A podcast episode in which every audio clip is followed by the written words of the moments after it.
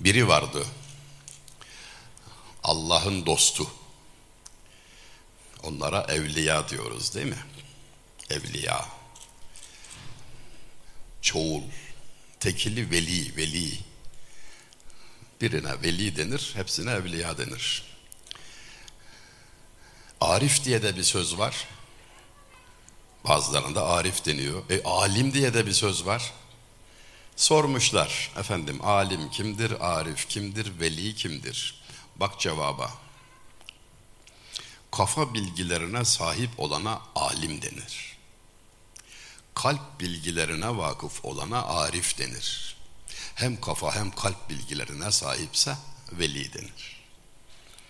İşte onlardan biriydi Davud-ü Ta'i. Ta'i memleketinin ismi Tai şehrinden idi. Tailli Davud. Çok seçkin, her haliyle dikkat çeken, güzel bir insan. Sordular, bu hale nasıl geldiniz diye, nasıl oldunuz diye, nasıl erdiniz diye sordular. Cevabı şu,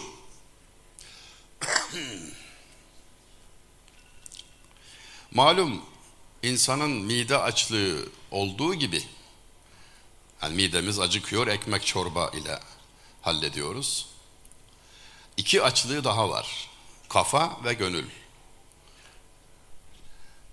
İnsanın kafası da gıda ister, bilgi. Kalbi de gıda ister, feyz. İkisi ayrıdır. Hepsi birden doyurulursa insan insandır nasıl oldunuz diye sorulunca dedi ki aklımı bir kedi terbiye etti. Kediden ders aldım. Bak sen kedi ders veriyor. Verir mi kedi adama ders? Almasını bilirsen verir. Nasıl oldu efendim dediler. Kedi size ne öğretti? Bir gün fare beklerken kediyi seyrettim. Aman Allah'ım o ne dikkat. O ne konsantrasyon. Taş kesilmiş, kılı kıpırdamıyor, nefes aldığı belli değil, fare bekliyor kedi. Dakikalarca bekledi öyle. Sonra avını yakaladı. Ben de dedim ki kendime, Davud-u Ta'i diyor böyle. Ben de dedim ki kendime, ey Davud utanmalısın. Bir lokma et için kedide bu kadar dikkat varsa sen insansın ilimde, hocalarını dinlemekte bu kediden daha dikkatli olmalısın dedim. Dikkat aklın terbiyesidir. Böylece kedi aklımı terbiye etti. Kalbin terbiyesi nasıl olacak? Nasıl düzeltilecek, tasfiye edilecek, güzelleşecek? Kalbin terbiyesi de çer çöpten kurtulmak dünya sevgisinden kurtulmak, ıvırı zıvırı terk etmektir. O da şöyle oldu dedi. Bir meyhanenin önünden geçiyordum. Sarhoş bir kadın şarkı söylüyordu yarı çıplak. Sesi dışarı taşıyordu. Aman efendim dediler. Açıktan günah işleyen sarhoş bir kadın size nasıl ders verebilir? Vallahi kadınlığından da, sarhoşluğundan da, şarkısından da bana ne? Ben onun sözlerine baktım. Söylediği şarkının sözlerine dikkat ettim. Ne diyordu bak? Hangi güzel yüz vardı ki toprak olmadı? Hangi güzel göz vardı ki yere akmadı? Güzel gözler yere akar değil mi? Ya güzel yüzler toprak olur. Dünyadan soğudum dedi. Kalbi terk edince dünya sevgisi, dünya sevgisi kalpten çıkarılınca Allah sevgisi dolar. Olmak da tam böyle bir şeydir işte. Bütün mesele çerçöp sevgisinden kalbi kurtarmak. Bak şair ne diyor? Yahya merhum. Yahya Bey, Sultan 4. Murat zamanında Şeyhülislam, çok kallabi bir adamdır yani. Yeraltı dünyasındaki dostlarımdandır. Şeyhülislam Yahya, bak ne diyor? Neyler senin kalbinde mahsiva muhabbeti, layık mı bu kim Kabe'ye puthane desinler? Üf, mana çok enteresan kalbinde dünya sevgisi bulundurmak, Kabe'ye put sokmak gibidir diyor. Kabe'ye put sokmak gibidir. Aman Allah'ım. İşarete bak. Sen bak kalbinde ne var? Gönlün nereden yana? Neyi takip ediyorsan, neyin peşindeysen değerin o. İnsan sevdiğinden kıymet alır. Ne kadar değerlisin? Sevdiğin kadar değerlisin. Neyi sevdiğine dikkat et. Allah göstermesin. Dünya ise o, haberin olsun diyor şair. Dünyayı sevenlere söylüyorum. Dünya beş para etmiyor. Beş para etmiyor. Onu seven onun gibi değersizleşir. İyi de dünyayı sevmeyeceğiz de ne yapacağız? Bak sevmeyeceğiz bir defa onu bir tarafa koy. Sonra ne yapacağımızı konuşalım. Geçici olduğu için, yalancı olduğu için, vefasız olduğu için lügattaki anlamı bile odur yani. Dünya bak lügata göreceksin. Şerefsiz demek, alçak demek. Alçak olduğu için sevmek yok ama dünya hayatı bizim sonsuz saadeti kazanabilmek için tek fırsatımız. Başka imkan yok. Yani ticaret yeri, kazanç yeri. Çalış, gayret et, topla, devşir ama gönlünü verme. Bu nasıl oluyor bakın. Var bir yolu tabii. Bir yolu var.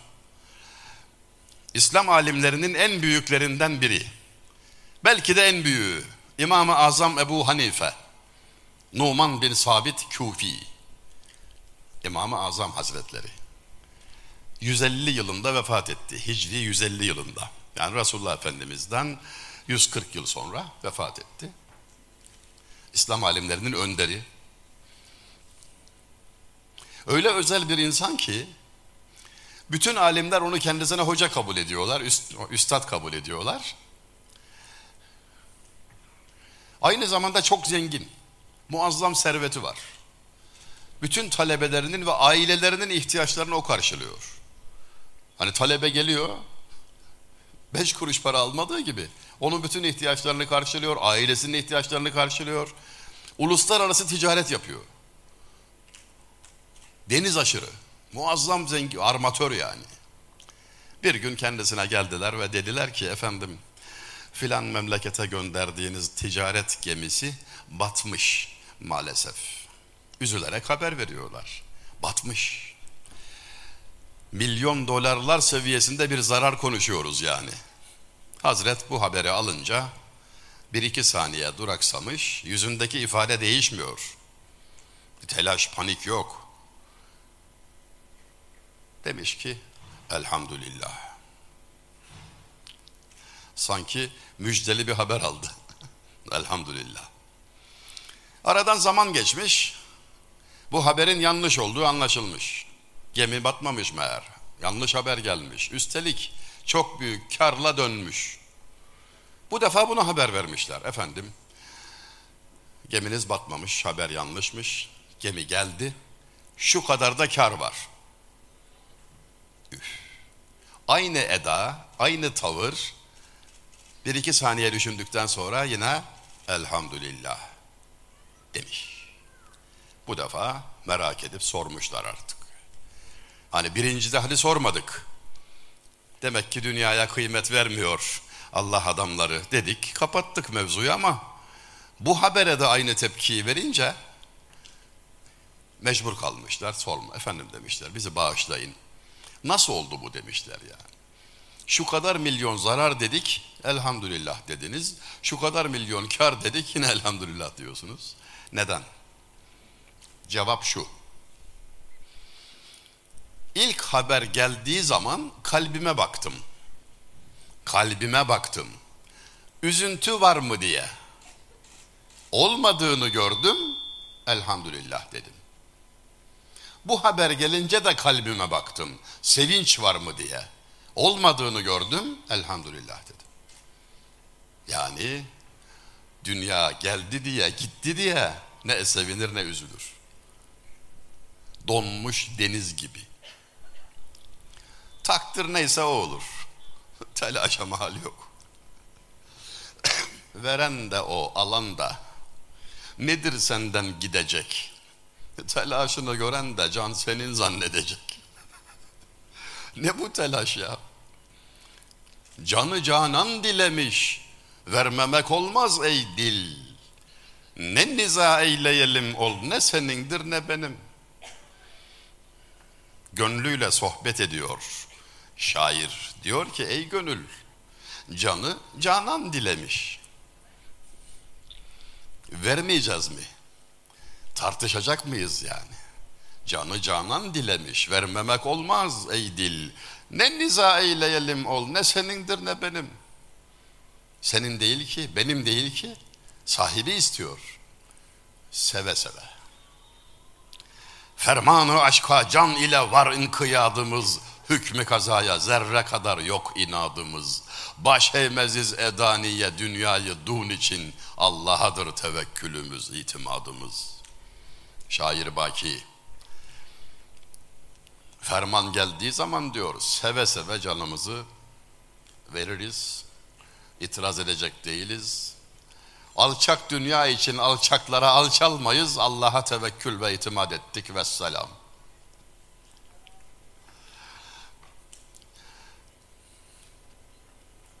Fars edebiyatının en büyük ustası Hafızı Şirazi'dir. Onun bir beytini söyleyeyim size Farsça. Pederem ravza iridvan bedügendüm befuruht. Na halef başem eğer men becevi nefruşem. Tercüme ediyorum. Diyor ki babam Hazreti Adem aleyhisselam bir avuç buğdaya cenneti bırakıp geldi. Ben onun oğluyum. Namert dünyayı yarım arpa tanesine satmazsam şerefsizim. ben babamın oğluyum. yani sen beni dünyayla mı kandıracaksın? Hadi ya. Allah Allah. Yani şu kadar bir dünyalık vereceksin, beni kandıracaksın öyle mi? Tamamının ne kıymeti var ki ben onun bir parçasına tenezzül edeyim? Hadi oradan diyor. Hadi oradan. Ben Allah'ın kuluyum. Ben Muhammed ümmetiyim. Aleyhissalatü vesselam. En büyük devlete kavuşmuşum. Sen beni neyle kandıracaksın? Hadi orada. Uzak dur. Uzak dur diyor. Sevgili gençler, görüyorum salonda her zaman olduğu gibi gençler ağırlıkta ve yine her zaman olduğu gibi hanım kızlar ağırlıkta. Bu hep böyle oluyor. Çünkü ben onların lehine konuşuyorum. Tarafım ben taraf. Evet. Bir kere okuma yazma bilmeyen bir kadın ile ilkokul mezunu bir kadın tarafından yetiştirildim ve karşınızdayım.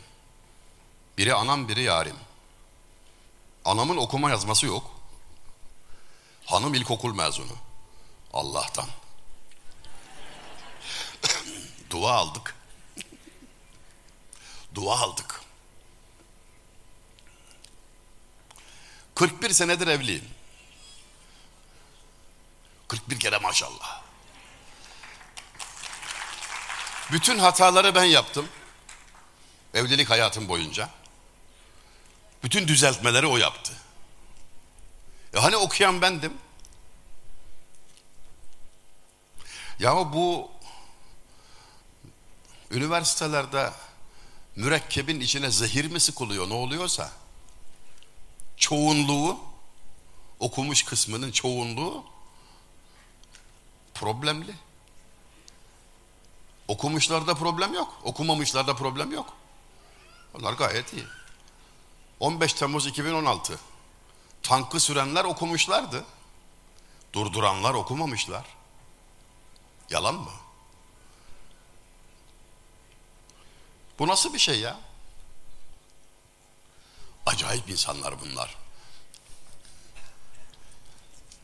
Meydanda gördüm ya Ankara'da o gece. İki asgari ücret kadar maaşı var. Üç çocuk babası 35 yaşında. Arabası da 35 yaşında. Yerli. Yani konserve kutusu gibi bir şey. O eskilerden hani var ya. Cebindeki son parayla gaz sıktırmış. Çıkmış gelmiş tankın karşısına dikilmiş. Karşısındaki tank. Yukarıdan jet geçiyor. Mermi bilmem ne. Oğlum sen korkmaz mısın diyorum. Ben bunlardan korkmam diyor. E sen neden korkarsın? E hanımdan korkarım bir diyor. Başka? Ev kira bir de ev sahibinden korkuyorum diyor. Hanımından korkan, alacaklısından korkan, mermiden korkmayan bir insan tipi ancak Türkiye'de bulunur. Başka hiçbir yerde bulamaz. Acayip bir tiptir bu. Nasıl bir şey bilmiyorum yani. Dalga geçiyor adam ya. Lafa bak. Ev kira ama memleket bizim diyor. Abla balkona çıkmış elinde oklava. Yetiştirmeye çalışıyor. Jeti vuracak. Jet biraz uzak geçiyor. O benzin bitecek diyor. Ablaya bak. Nasıl olsa benzin bitecek ineceksin diyor. Görüşürüz diyor. Okumamışlar. Okumuşlar. Çoğunluk itibariyle. İki asırdan beri memleketimizde en ciddi problem okumuşlar. ne kadar okursa o kadar kafası karışıyor. Tövbe estağfurullah. Doğru dürüst bir şey okutmuyoruz galiba. Ayıp diye bir şey var ya. Ya bin yıllık bir medeniyetin çocuklarıyız biz. Sen burasını ne zannettin ya? Kabile devleti miyiz biz? Tuğrul Bey'den beri, Alparslan merhumdan beri, Melikşah'tan beri buradayız biz. Bir geçmişimiz var. Üstümüze gelmeyen kalmadı. Haçlı orduların ardı arkası kesilmedi. Nasıl durduk ayakta?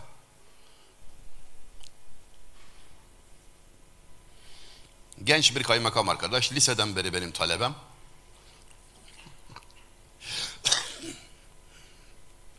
Görev yaptığı vilayette ziyaretlerine vardım. Vali Bey'in yanında oturuyor. Vali Bey, kaymakam, birkaç da memur var. Yazı işleri müdiresi filan hanım. Savcı bilmem ne hanım falan yani. Onlar böyle konuşurlarken kaymakam beye geldi sıra. Bizim hanım çalışmıyor dedi. Ev hanımı demek istiyor ben anladım da hocalığım tuttu. Bazen tutar. Hocalığım fena halde tuttu. Dedim ki kaymakam bey hanım çalışmıyor diyorsunuz ya. Bu gömleği kim ütüledi dedim. Hanım dedi. Kahvaltıyı kim hazırladı sabah? Çok iyi kahvaltı yapar abla biliyorum. Menemen yapar. Ağzınıza layık. Hanım dedi. Çocuklara kim bakıyor dedim. Hanım dedi. Çamaşırları kim yıkar? Hanım dedi. Ve çalışmıyor öyle mi? Allah taş eder adamı taş.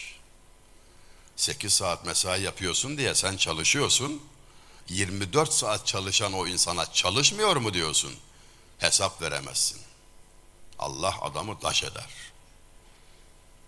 Hocam ev hanımı demek istedim falan. Doğru söyle o zaman dedi. Doğru söyle.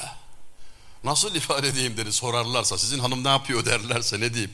Annelik yapıyor de. Bizim hanım annelik yapıyor de. Dediğin kişi üniversite mezunu falansa seni anlamayabilir. Altını doldur. annelik yapıyor yani. Yani bu dünyadaki en zor en önemli en bitmez tükenmez işi yapıyor. Bu yaşa geldim annelikten daha zor bir iş görmedim. Var mı gören? Var mı gören? Hangi yaptığın iş ondan daha önemli?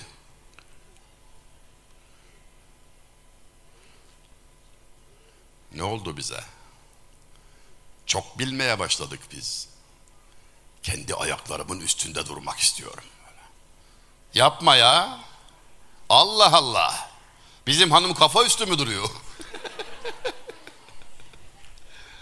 Tabii bizim hanım kafa üstü duruyor. Sen ayaklarının üstünde dur. Bilmek isteyen varsa söyleyeyim. 41 seneden beri başımın üstünde duruyor. Ne? Ayaklarının üstünde duracakmış. Hadi oradan.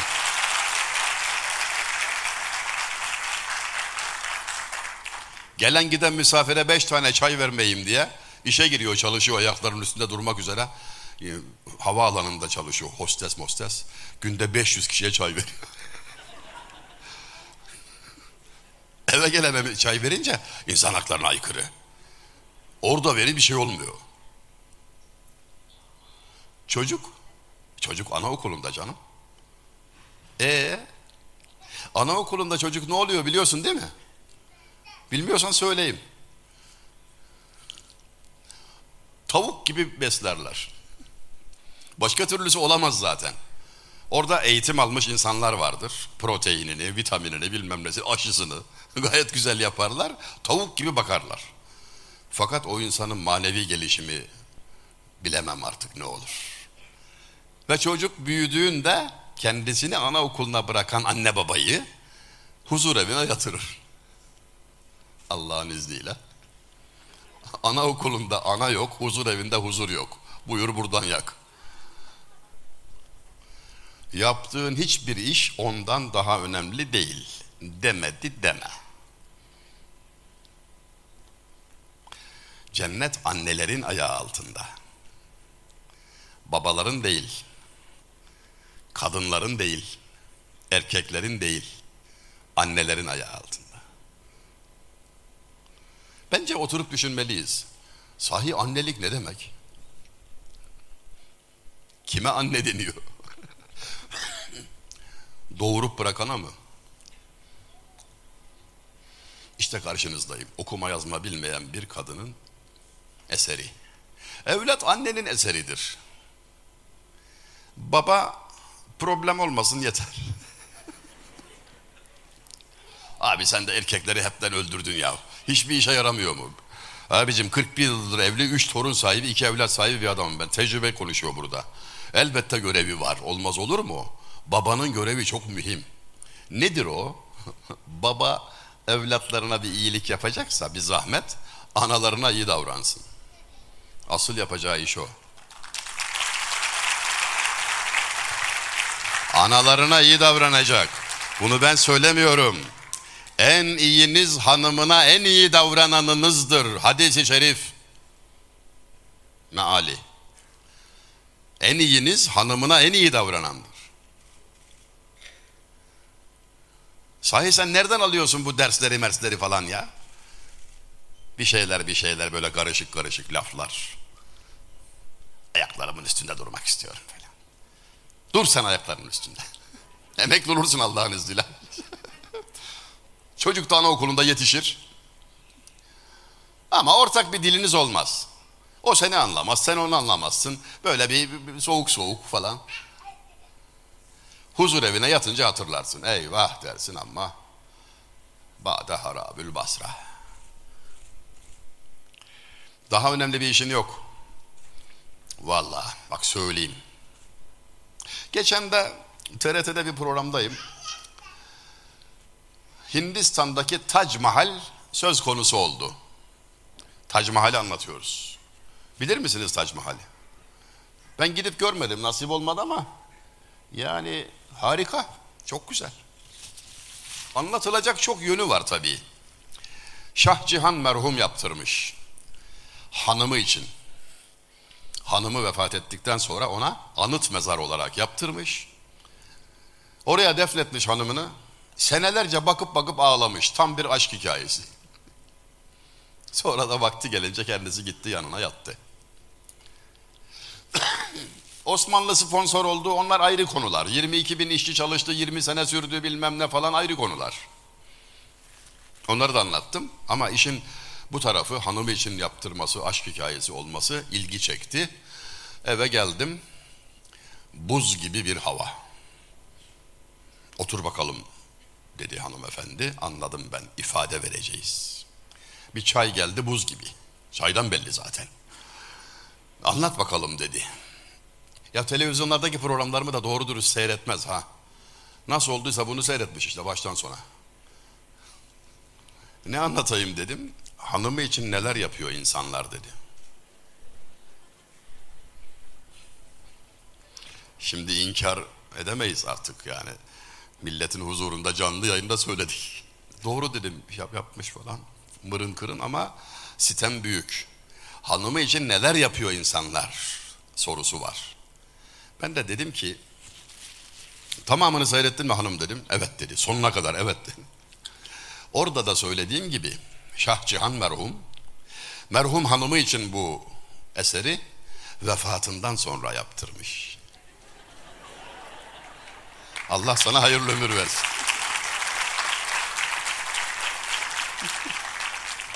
Mevzu bir daha açılmamak üzere kapandı. 20 yaşındaydım evlendiğimde. Benden 4 yaş küçüktü kendisi. Hala öyle. Hesabı yaptınız mı? 20 eksi 4.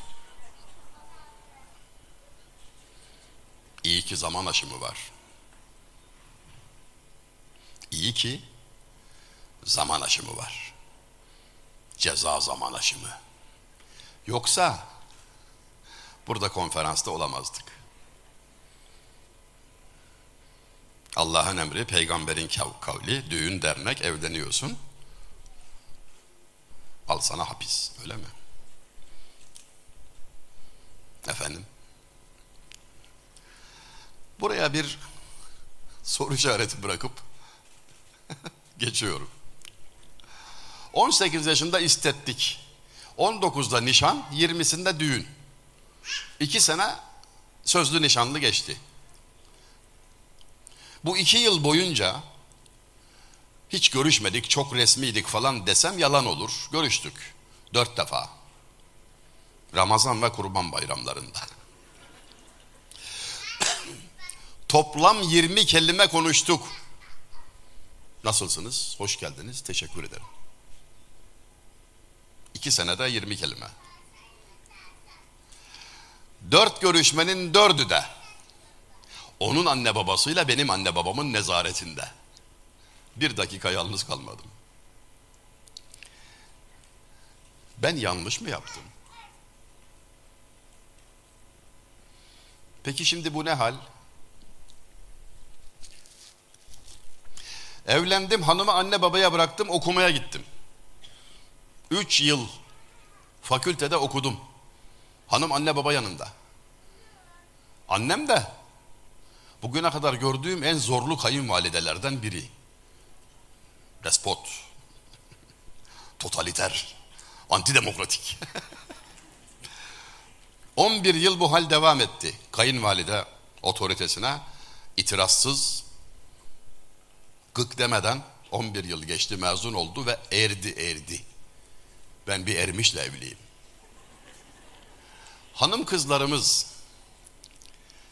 bu 11 yılı bir düşünsünler. Kendileri için 11 ay. Hayır hayır 11 gün. ne olur acaba? Ettiğimiz şikayetleri bir de bu açıdan değerlendirsinler.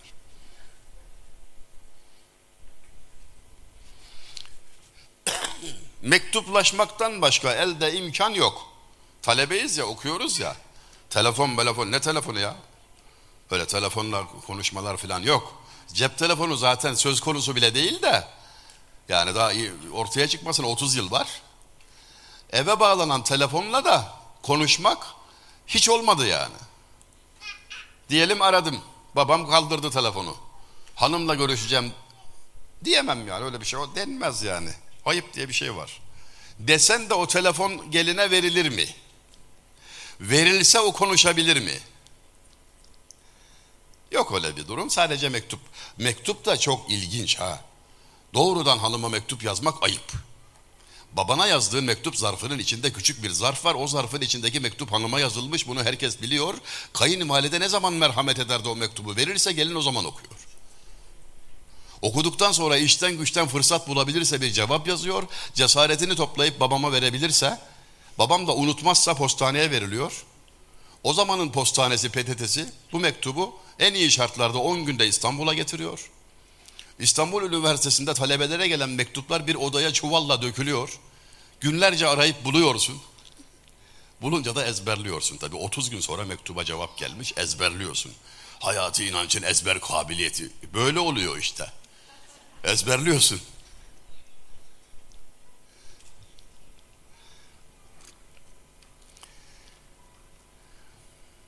Bugünlerde 2-3 dakika mesajın cevabı gecikince küsüyormuş aşıklar. Ben öyle duydum. Ha. Mecnun Leyla için çölü geçti. Ferhat Şirin için dağı deldi. Bugün Berk Tuğçe için kontör yüklüyor. Elbette cevap üç dakika gecikirse küser.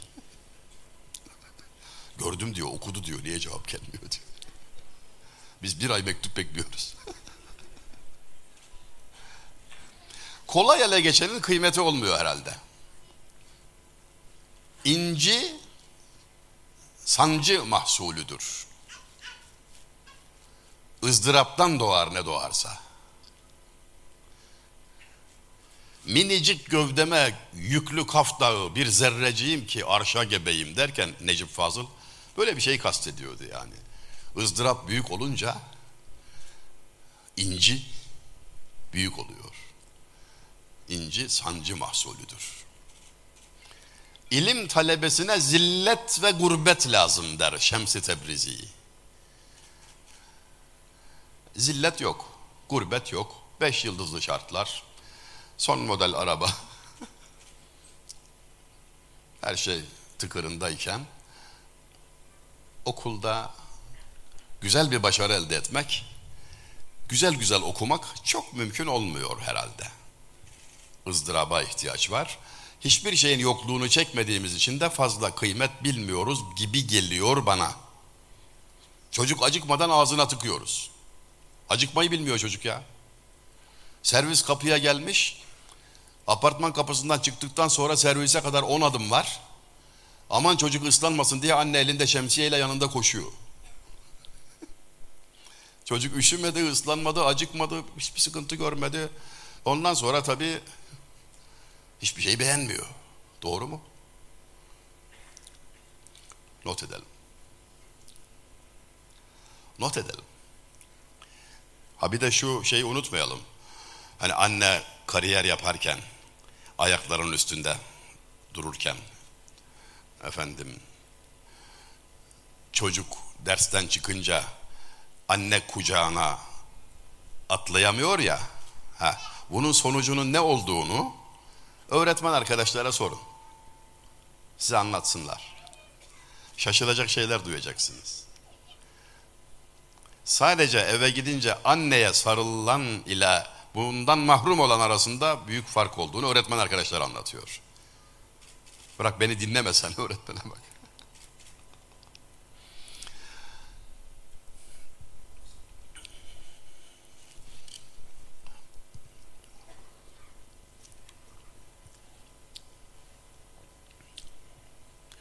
...2013 yılında kalp kriziyle hastaneye gittim. Ani bir kriz. Ha, nefes alamıyorum işte göğsüm ağrıyor falan filan diye gittim ama durum ciddiymiş. Kriz dediler. E ne yapacağız dedim. Hemen stent takacağız, ameliyat alacağız filan. Taktım dedim yapın ne yapacaksanız yapın. Taktılar. Tanıdık bir doktor arkadaş bakıyor Ankara'da.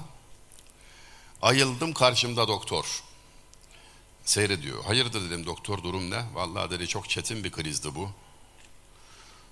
Dedi. 10 dakika geç kalsaydın bu iş biterdi dedi. Senden 5 yaş genç kalp mütehassısı arkadaşımız daha geçen ay bu krizden bir kat aşağı ameliyata yetiştiremedik öldü dedi merdivenlerde öldü. Dedim ya vallahi iyi moral veriyorsun hocam ya. Allah razı olsun dedim ya. Benim durumum ne olacak dedim. Ölene kadar yaşarsın dedi. Allah razı olsun. İsbir ala ehvaliha la mevte illa bil ecel. Kafaya takma hastalık hastalık harpler. Geç bunları diyor Arap şairi. Ecel gelmeden ölmezsin diyor. İsbir ala ehvaliha la mevte illa bil ecel. Ecel gelmeden ölmezsin diyor. Canını sıkma. E dedim başka? Şimdi dedi ölene kadar yaşarsın. Endişe yok ama dedi sen vasiyetini yaz dedi. Neden dedim? Vasiyeti olmayanlar kabir hayatında konuşamıyorlar dedi. Doğru. İmam Gazali'den alıyor söylüyor. Doğru. E, konuşmayız dedim ne olacak kabirde? Sende bu çene varken orada da konuşmak istersin dedi. O yüzden vasiyetini yaz dedi. Yani sen orada da anlatacak bir şeyler bulursun dedi. Ben de söz dinledim. Vasiyetimi yazdım. E madem geldim buraya sizlerle buluştuk, vasiyetimi sizlere ilan ediyorum. Duyduk, duymadık demeyin. Vasiyetim şu. Yazılı, internette, web sayfama koydum. Nasıl servet mervet öyle bir şeyler yok. Vasiyetin konusu mal mülk değil. Hayatinanç.com sayfama giriyorsun. Vasiyet ettiğim kitaplar diyor. Tıklıyorsun karşına beş tane kitap çıkıyor. Her birini oradan okuyabiliyorsun. Oradan. PDF diyorlar ya hani PDF öyle o şekilde. Oradan okuyorsun. Masraf yok. Vasiyetim bu beş kitaptır ve hepinize bildirdim vasiyetimi. Mahşerde karşılaştığımız zaman bu hususu size hatırlatırım. Ne yaptınız vasiyetimi derim. Adamın canını sıkmayın. Kemküm etmeyin yani. Çünkü orada çok meşgul olacağım. Birçok görüşmelerim var. Şair Baki ile, Şair Nabi ile, Şeyh Galip ile, Necip Fazıl merhumla bir sürü işim var. Yani iyi geçinelim diye söylüyorum. Orada kavga etmeyelim.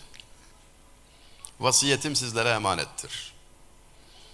Günü geldiği zaman da rahmetliden Allah razı olsun der bir Fatiha gönderirsiniz. Nedir bu vasiyet olan kitaplar biliyor musunuz? Fatih Sultan Mehmet merhumun hocaları tarafından yazılmış beş temel eser. Bu kitaplardan mezun olan ilk talebelerden biri Fatih. Aradan asırlar geçti. Kafalar karışmaya başlayınca Abdülhamit Han merhum bu kitapları tekrar bastırıp ev ev dağıttı. Ev ev. Herkese ulaştırdı. Neneme gelen nüshayı ben gördüm gözlerimle. Ve sordum. Nene dedim bu ne bu dedim nereden geldi? Dedeme gelmiş dedi. Kim göndermiş? Abdülhamit dedi. Şimdi de ben bir hatırlatmada bulunuyorum işte. Fatih'in hocaları tarafından yazılan, Abdülhamit tarafından evlere dağıtılan kitaplar bugün unutulmaya başladığı için biraz kafamız karıştı ve ortalıkta toz duman var. Size ilacı vasiyetim olarak takdim ediyorum. Demedi, demeyin.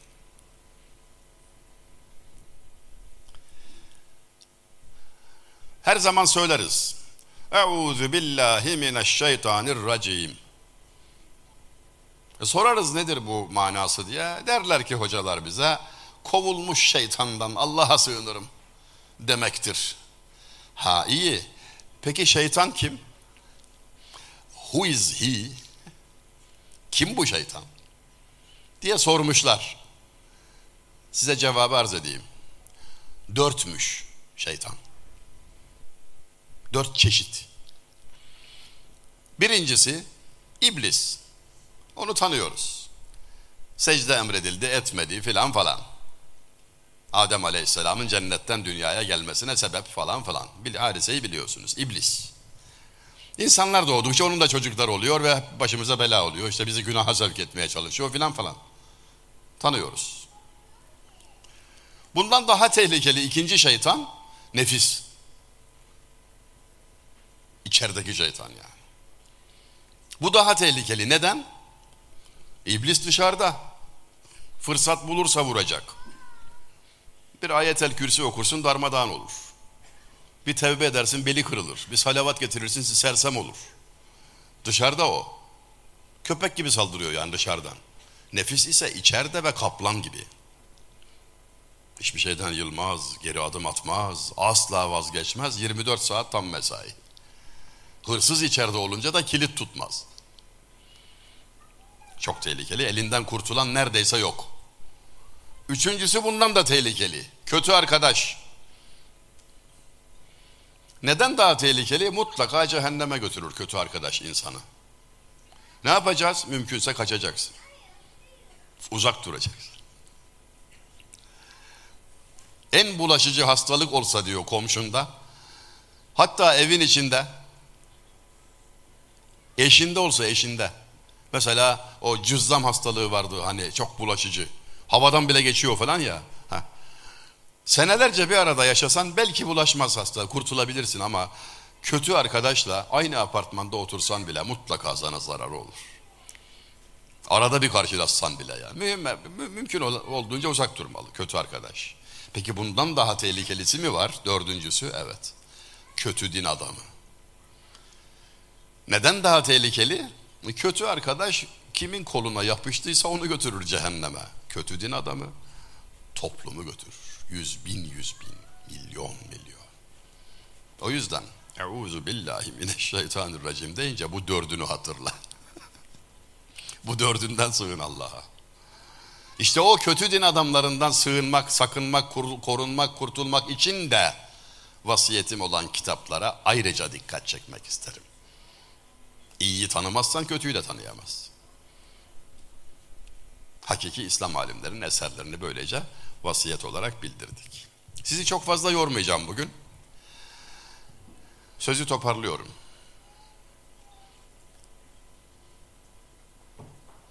O günlerde gidip gelen mektuplarda şiirler olurdu.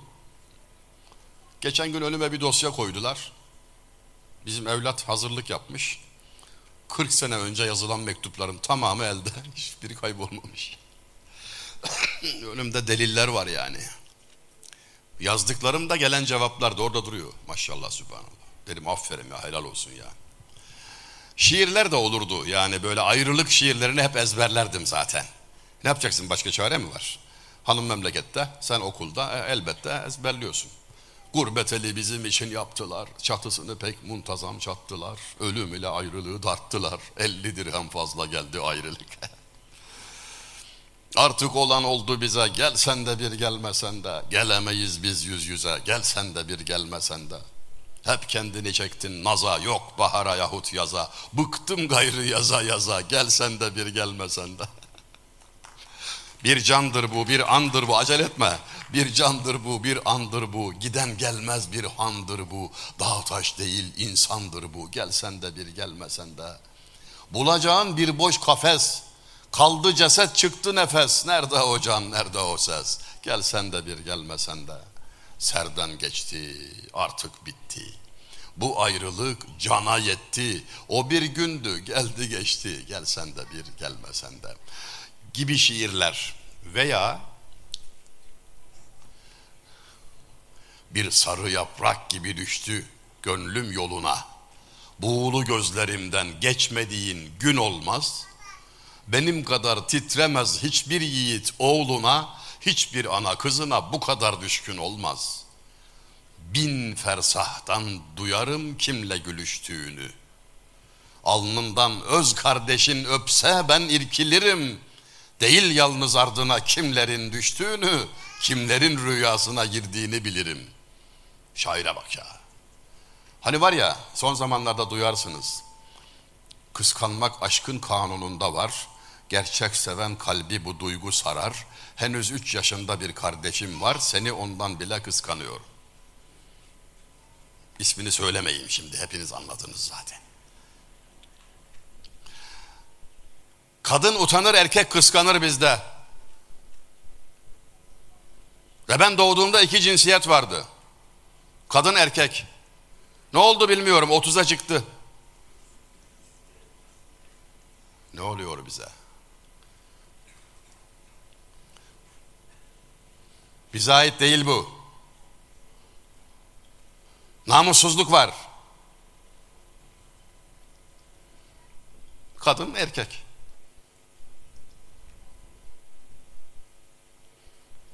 Bu ne ya? Kafamız allak bullak oldu. Bir sürü harfler marfler. Uzuyor bir de o harfler. acayip acayip de şeyler var yani. İzahlar. Euzu billahi mineşşeytanirracim. Tövbe tövbe ya Rabbi ya. Şeytanın aklına gelmeyecek işler bunlar ya. Bu ne ya? Zorla kızdırıyorlar adam. Pir Sami Hazretleri talebeleriyle geziyor Erzincan'da. İçeriden bir türkü sesi geliyor evden. Abla türkü söylüyor. Abla yalnız kalmış evde. Kimse yok. Geçene de görmemiş, duymamış. Canı sıkılmış herhalde. Vermiş türküyü. Al almanın beşini, topla eteğin peşini. Yalınız yatamam ben, verin benim eşimi. Tam da o esnada Piri Sami Hazretleri geçiyor. Olacak iş değil. Biçimsiz yani. Talebenin canı sıkılmış, dönmüş geriye. Abla gözünü seveyim demiş ya. Hocam geçerken bu zevzekliğin lüzumu var mıydı demiş. Sonra söyleseydin bari. Bak hocam duydu demiş şimdi, üzülmüştür demiş. Aslında bir şey de demedi ama demiş yani, onlar tabi seslenmez demiş yani, üzülmüştür demiş ya. Saygısızlık oldu şimdi, neymiş öyle al almanın beşini bilmem ne falan. Abla utanmış. Evladım, görmedim demiş, duymadım yoksa yapmazdım demiş, böyle bir şey yapmazdım falan. Kadın mahcup. Piri Sami Hazretleri biraz ilerlemiş ama geri dönüyor. 1910 vefatı Piri Sami Hazretleri'nin. Göreni göreni gördüm ben. Geri dönmüş. Ablama çıkışmayın demiş. Abla bizi irşad etti. Allah Allah. Şimdi ablanın durumu değişti. Mahcup olmak şöyle dursun. Üstad oldu yani. Nasıl irşat efendim demişler. Bu türkünün sözlerinde irşat ne yani? Dinleyin demiş o zaman. Ne dedi abla? Al almanın beşini. Ne demek o? 24 saat içinde beş almayı kaçırma. Sabah öğle ikindi akşam yatsı. Hayatın özü bu beştedir. Kaçırdın mı hayatı ıskalarsın. Kaçırma diyor. Al almanın beşini. Topla eteğin peşini. O ne demek? Kefenin yanında yaşa demektir. Neden? Eskiler erkek başına sarık sarar, kadın beline kuşak dolar. O sarık ve o kuşak o kişi için kefendir. Biz bu geleneği unuttuk. Herkes kefeni yanında yaşardı. Ve bu muazzam bir ders ve nasihat olurdu. Diyelim biriyle kavga edeceksin. Yanlış bir yola girmek üzeresin. Başındaki sarık aklına gelir. Ulan kefen altımızda. Boş ver. Hafiflik yapmazsın yani. La havle çeker geçersin. Kavga, gürültü bilmem ne falan. Kibir, ucup falan. Kurtulursun.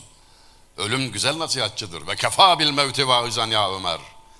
Vaiz olarak ölüm yeter ey Ömer diyor Hazreti Ömer. Yüzüğüne yazdırmış. Geldik son iki mısraya. Yalınız yatamam ben, verin benim eşimi. Bu ne demek? Piri Sami diyor ki, kefen denen yerde yatak kabirdir.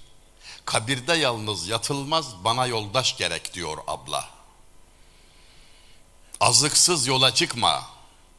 Yol arkadaşı taattır, takvadır diyor. Yalınız yatılmaz kabirde amel gerek diyor abla. Siz ne anladınız diyor. Talebe mahcup. Abla da şöyle bakıyor. Gördünüz mü diyor ne önemli şeyler söylüyorum ben.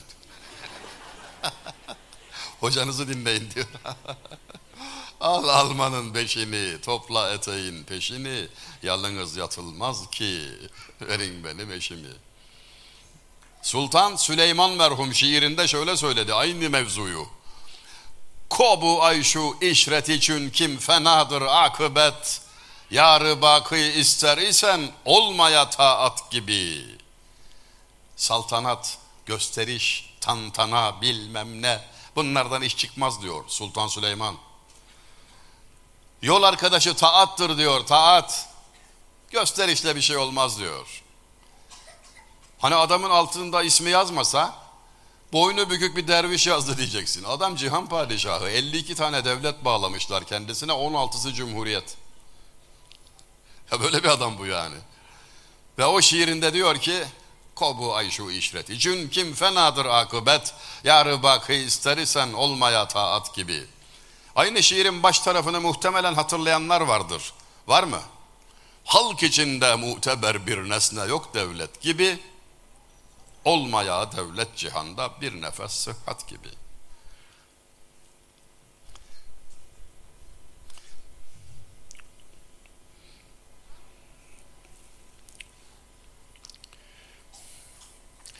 Sen gittiğin zaman nasıl anılmak istiyorsun? Soru bu.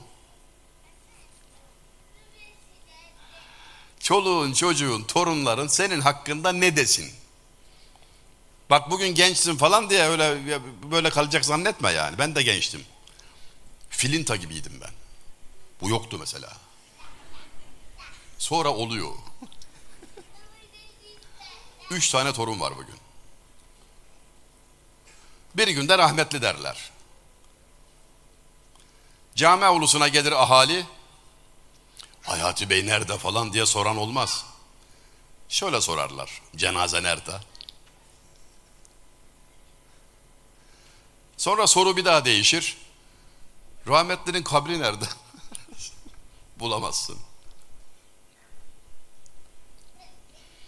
Nasıl anılmak istiyorsun?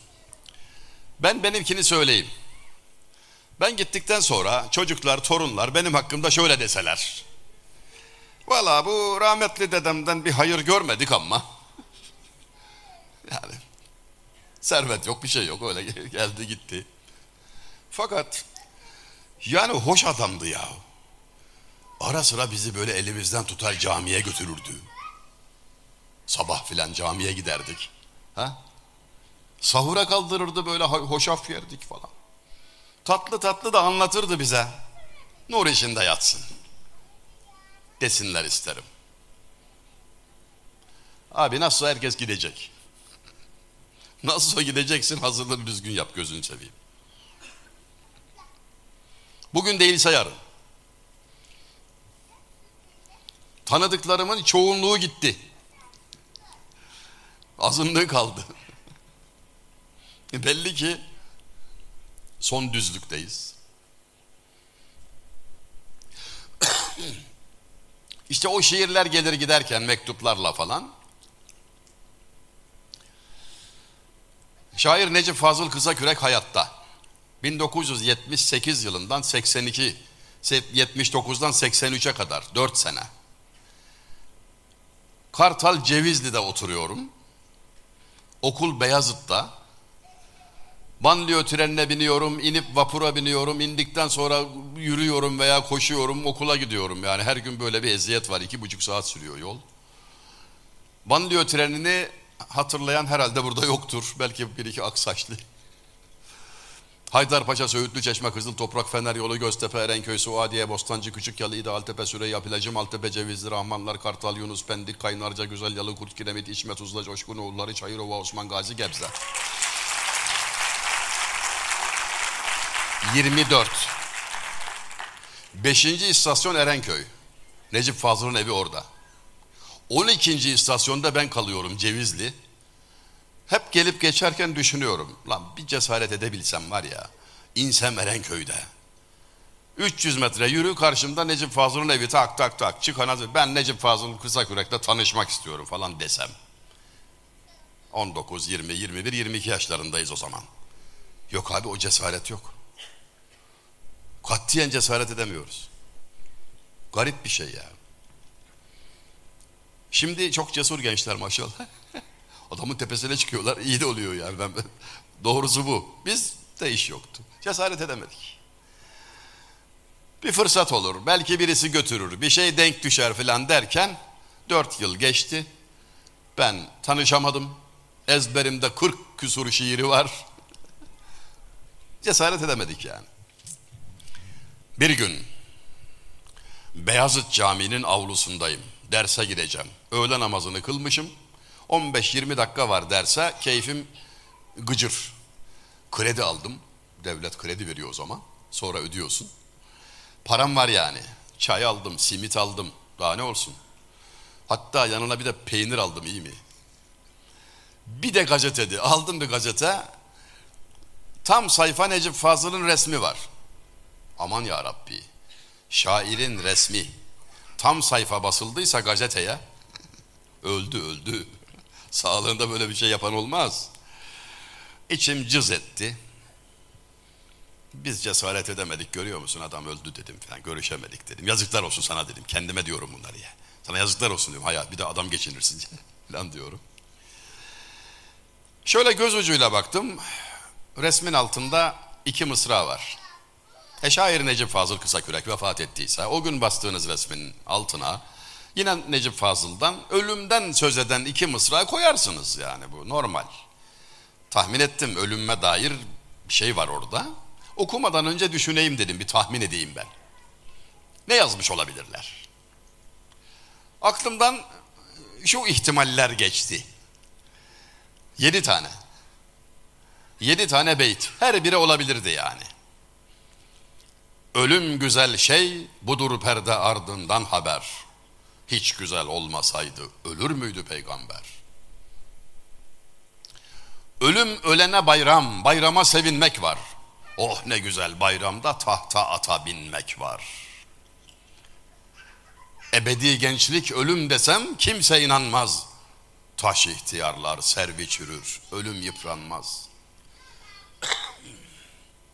Şu geçeni durdursam çekip de eteğinden, soru versem haberin var mı öleceğinden? Büyük randevu bilsem nerede, saat kaçta, tabutumun tahtası bilsem hangi ağaçta? Kapı kapı bu yolun son kapısı ölümse, her kapıda ağlayıp o kapıda gülümse. Son gün olmasın dostum çelengim top arabam, alıp beni götürsün tam dört inanmış adam.'' Bu yedi beytten her biri o resmin altına yakışırdı abi ya. Yani. Fakat ben yanıldım. Başka bir beyt koymuşlar.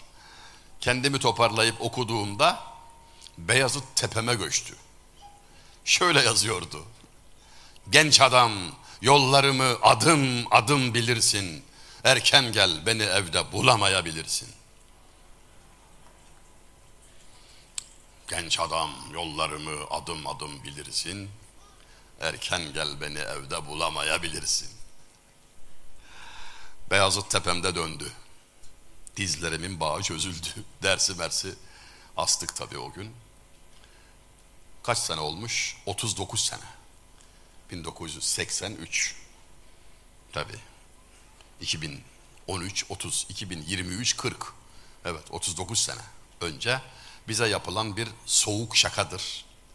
Gittiğimiz zaman kendisiyle bu hususu etraflıca görüşmek için vaktim olmasını umuyorum. Ancak yeis içinde değilim. Bunu bir kederle söylemiyorum. Çünkü biraz önce işaret ettiğim, vasiyet ettiğim kitaplar var ya, ha işte o kitaplar Necip Fazıl merhum ile bizim ortak ders kitabımızdır. Su içtiği yerden içtim ben de suyu. Onun su içtiği çeşmeden içtim ben de suyu. Bu kapıdan kol ve kanat kırılmadan geçilmez. Eşten dosttan sevgiliden ayrılmadan geçilmez. İçeride bir has oda yeri samur döşeli. Bu odadan gelsin diye çağrılmadan geçilmez.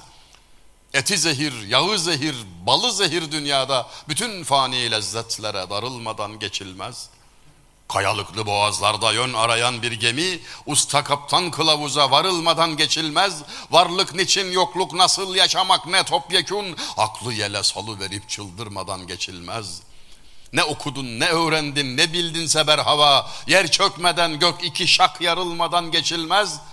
Geçitlerin, kilitlerin yalnız onda şifresi, işte işte o eteğe sarılmadan geçilmez. Diyordu ya,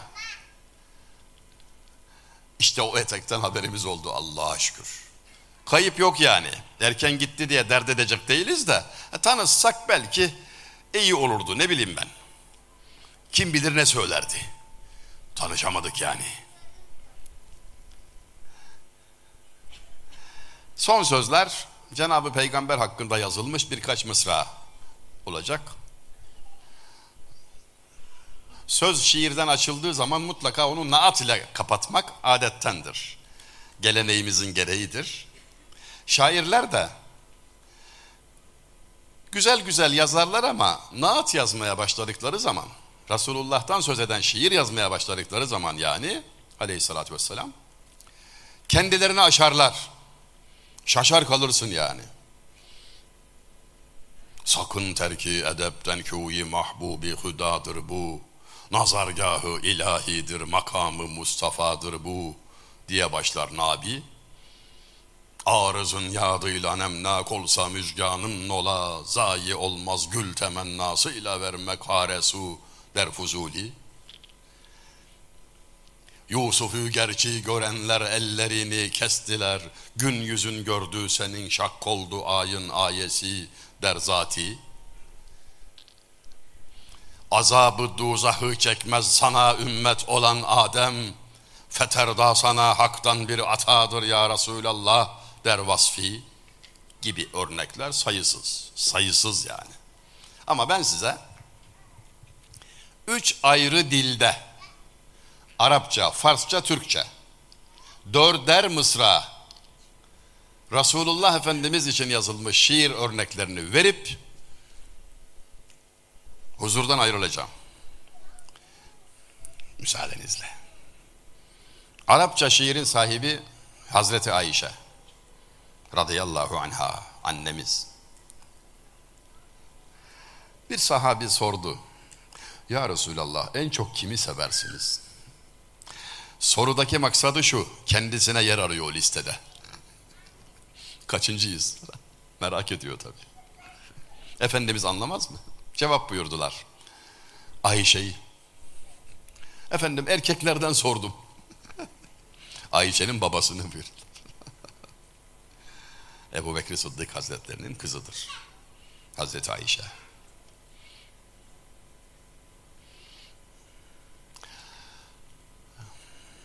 Dünyadan ayrılmadan hemen önce Fatıma annemiz, Resulullah Efendimizin mübarek kızı, Hazreti Fatıma orada. 25 yaşlarında filan. işaret etti, babasına eğildi. Kulağını yaklaştırdı, bir şey söyleyecek fısıltı. Bir şey söyledi Resulullah. Kalktı, ağlıyor. Ve öyle üzüldü ki adeta gece oldu ortalık. Kimse ağzını açamıyor. Bir daha çağırdı. Bir şey söyledi. Bu defa çok sevindi. Güller açtı. Adeta güneş doğdu ortama. Yine kimse bir şey söyleyemiyor. Sonra sordular. Fatıma annemiz dedi ki, babam beni ilk çağırdığında dedi ki, kızım gidiyorum. Dünyadan ayrılıyorum dedi. Ona üzüldüm. İkinci çağırdığında, ailem içinde bana en önce sen geleceksin. Altı ay sonra vefat etti. Ona sevindim. Dünya sürgünüm uzamayacak diye sevindim dedi.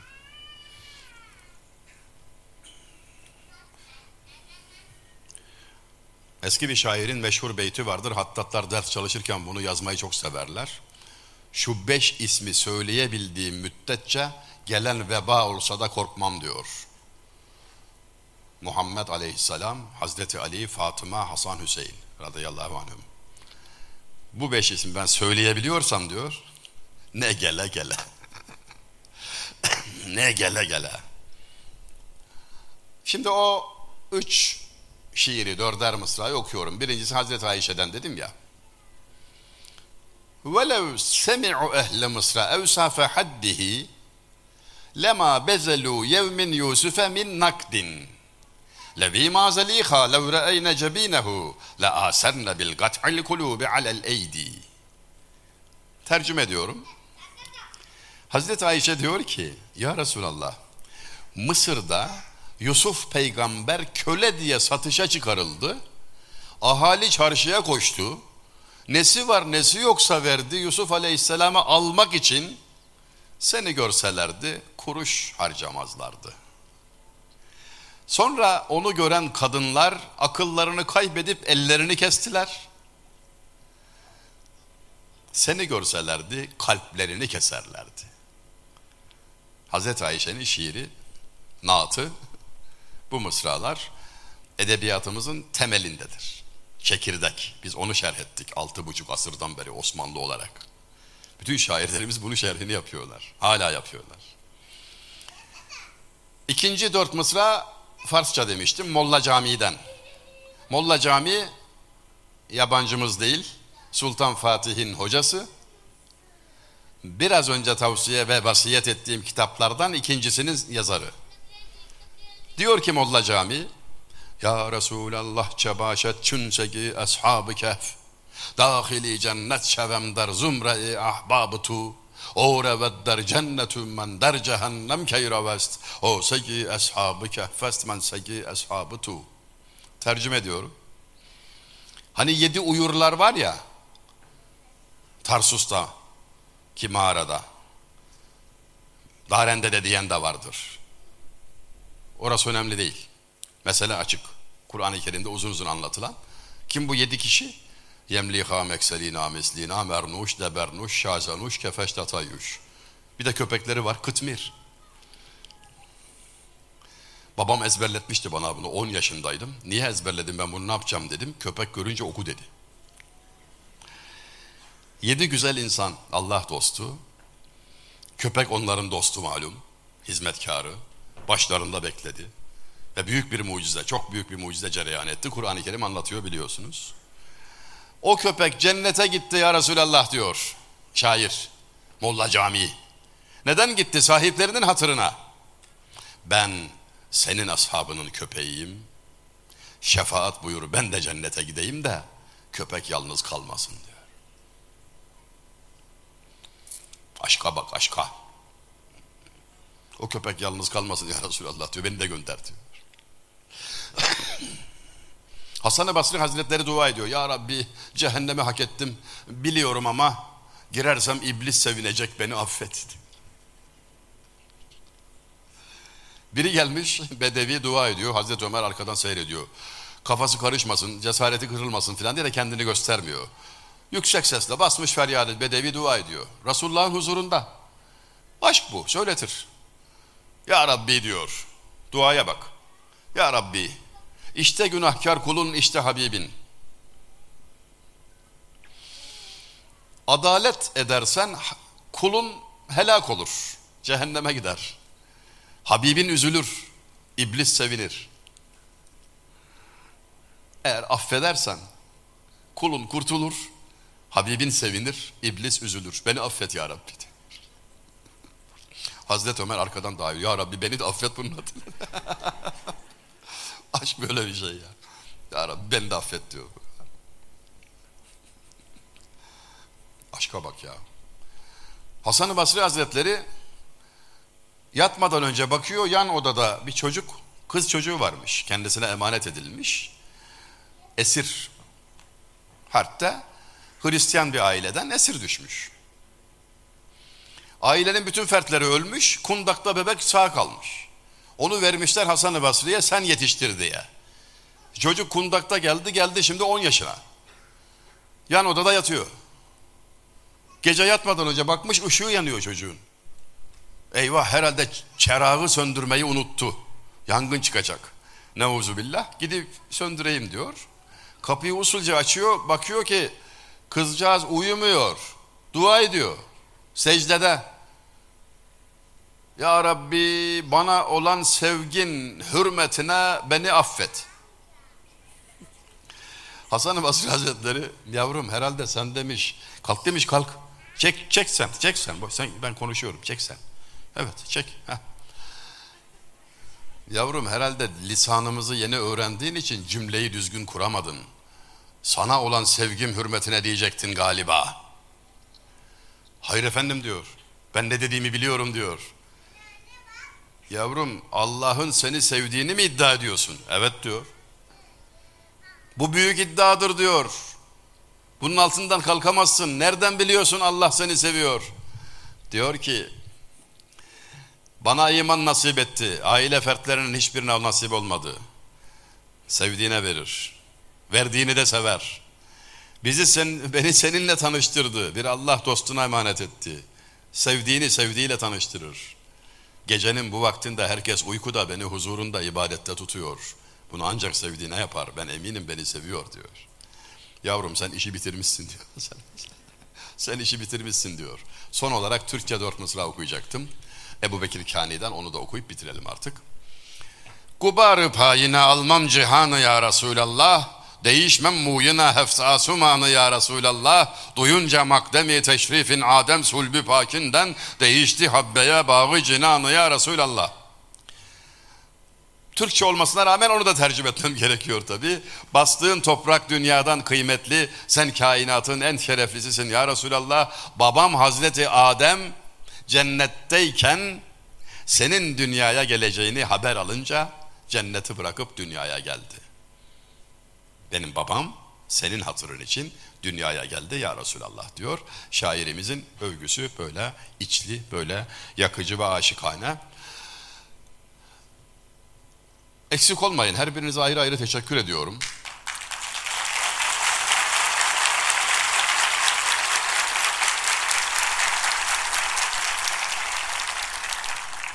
Bana dua edin dedim. Lise talebesi size nasıl dua edeceğimi ben biliyorum dedi. Hayırdır dedim ne biliyor? Şair Nabi'yi çok seviyorsunuz ya dedi. Evet dedim.